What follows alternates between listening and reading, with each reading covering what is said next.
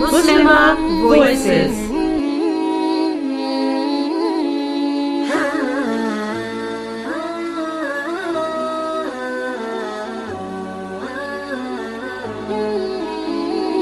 Sister Andrea Hunt, the title of the talk is Empowering and Enriching Lives by Fostering the Forgotten Sunnah.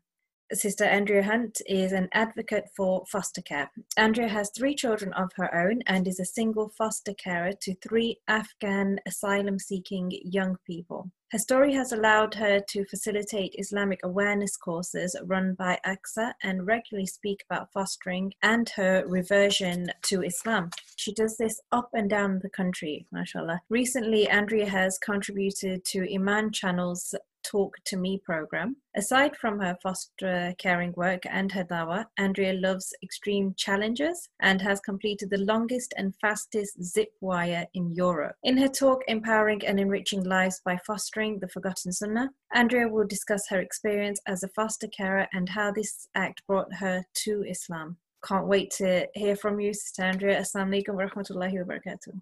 Assalamu alaikum. Wa alaikum assalam. My name is Andrea, and I am a brave, strong, empowered woman.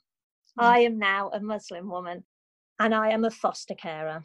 But am I a brave woman? We as foster carers can help empower women at the lowest point in their lives. One of the most amazing, selfless women I ever had the pleasure and pre- privilege to work with. She had a bad start in life. She had her children very young, and she had abusive partners. She was so clever, so kind, so gentle, so artistic, but she let her children go to be adopted.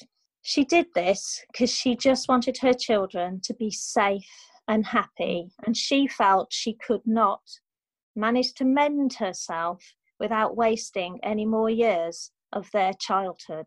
Well, these children, they are happy and safely adopted, but this woman did not give up. She went on to secure a happy, healthy marriage. She uh, had a further child. She passed all social services criteria to be took off their books, so she kept that child. She got a job, she went to college, and she's now at university training to be a nurse. Now, that is one brave, strong woman. All my qualifications are now uh, irrelevant. There's no such things as O levels or NVQs anymore. But I have worked for the past 20 years in my home as a foster carer. And it was through caring for the unaccompanied asylum seeking young people that opened my eyes to Islam and then Allah opened my heart. Alhamdulillah. And I'm here to tell you today that fostering does take courage as well as compassion. It does take long hours as well as moments of sheer delight. We make a difference to individuals, to families, to the lives of women internationally. We are empowered to change people's lives from children babies, even to grandparents. And quite simply, we don't have to go out to work to do it. So, back in the day, I was blessed with being given a large council house, and due to family circumstances um, changing, I was left with a spare bedroom. And I thought it the right thing to do to uh, use this room constructively. So, I came across fostering, and with the wish to be a stay at home mum, I decided it was an ideal solution that this room be used for a foster child or three. So, moving on, now picture this a young boy, dirty, smelling of bonfire and garbage water, has nothing but the filthy few clothes that he stands up in. He has a lost, haunting, distrusting look on his face, but cloaking that is a look of vulnerability that stings my eyes as well as my heart. Now, this picture is it of a boy in a refugee camp the other side of the world? Is it a picture of a boy waiting to climb on a lorry in Calais in or from La Jungle back in the day? No, this boy is on my doorstep. So, now then, imagine what the young man must see. White woman, long flowing hair, speaking loudly, loudly, laughing, greeting him and the social worker in a language he doesn't understand. He can smell food that perhaps he's never smelt before or eaten before. And then to top it all, two scantily dressed teenagers shout, Hiya, welcome, and they expect a high five off him. And shouting that they may well be back late, they waft past us through the door in a sea of perfume. This is fostering. What do I do? What does the young man want me to do? What I do is care what the young man needs, is caring for.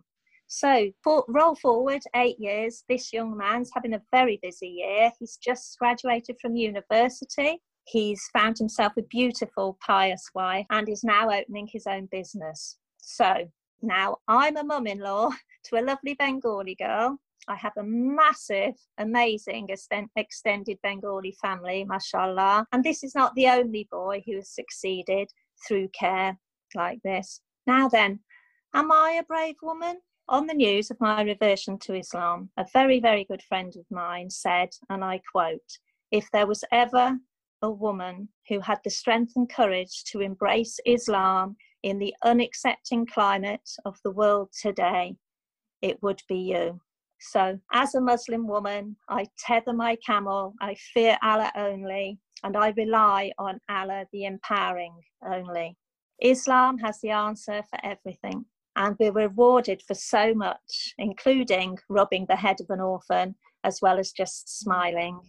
It is for me a plateau or a sea of peace and calm. And our duty is first to Allah, but then it is to humanity. Now, I've had 98 placements and three very precious children of my own. And I think children are influenced by many things media, school, society, but mostly from their home or the place where they live. Foster care is like another emergency service. We are vital for the safety and well being of these children day and night. But we are also under resourced. We need women, sisters, to do this fostering. They can do it on their own or with a partner. It says in Islam that women are strong, empowered, and valued, but we must look after ourselves along with the next generation and other women's children when they are struggling. For mothers of the asylum seeking children, our Muslim sisters around the world, we need to step forward and provide good care for their children. And after their chaotic and very dangerous journeys across Iran and Europe, we need to provide a place for them to be safe and educated. And when I meet these other women, these other mothers, mostly on video chat, those beautiful, bashful, modest, humble women from Afghanistan and the like, I recognise that change for them is slow. But for us sisters here in the UK, we can embrace our opportunities and provide care for the sons and daughters of these less fortunate sisters. We, as foster carers, we do get knocked down, but we literally get back up again the next day with love, care, and determination to carry on another day, or should I say, a Mother's Day. Love, care, love and care are powerful and empowering. Fostering is loving, caring, and empowering. As foster carers, we can enable whole families, not just children, to recognise and access true equality. And if we all get to know what true equality looks like and what it feels like, then we can all be equal in an enabled world. So, finally, I'd like to say be brave, be strong, be loving, be caring, be a foster carer. I'm not here today to endorse any fostering agency or local authority, but I am here to say we need more Muslim foster carers. May Allah lead and guide us all to the best of actions, reward us greatly, and allow us an easy path to the best of this world and the next. Amen. Jazakallah, Sister Andrea. May Allah accept all your efforts and reward you with the highest of Jannah. Amen with um, fostering, some sisters are reluctant to foster because if they foster a male, then they have to wear their hijab all the time um, around that male. If they foster, for example, if they have their own children and they uh, foster the opposite gender, then they're mixing their children with a non mahram as well. Without, uh, you know, I know none of us are scholars here, so to give the Islamic um, guidance, we would have to do our own research. But how do you find that, and what advice would you give? when when I go up and down the country doing these talks, the the imams of the mosques that, that I go to are often asked this question, and generally, generally, like you say, I'm you know I'm no scholar. Uh, it's all to do with intention. It's all to do with weighing up the importance of these children, not only asylum-seeking children, needing mm. a family home and a family environment.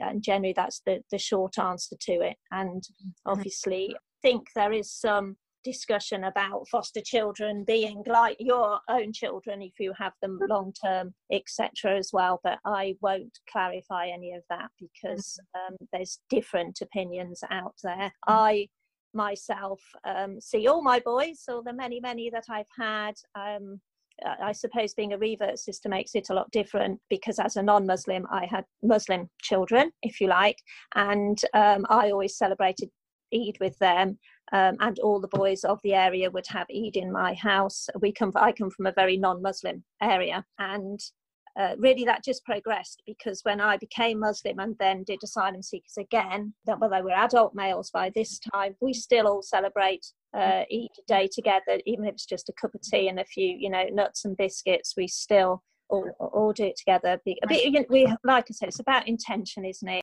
Um, you were saying just weighing up the priority here, and priority being that these children need to be taken care of, and to bring them into a Muslim home rather than a non-Muslim home as well. Uh, if someone wanted to find out more about fostering, there is an organisation called My Foster Family. It's okay. My Foster Family. So if you'd like more information, please go to My Foster Family. Muslim Voices.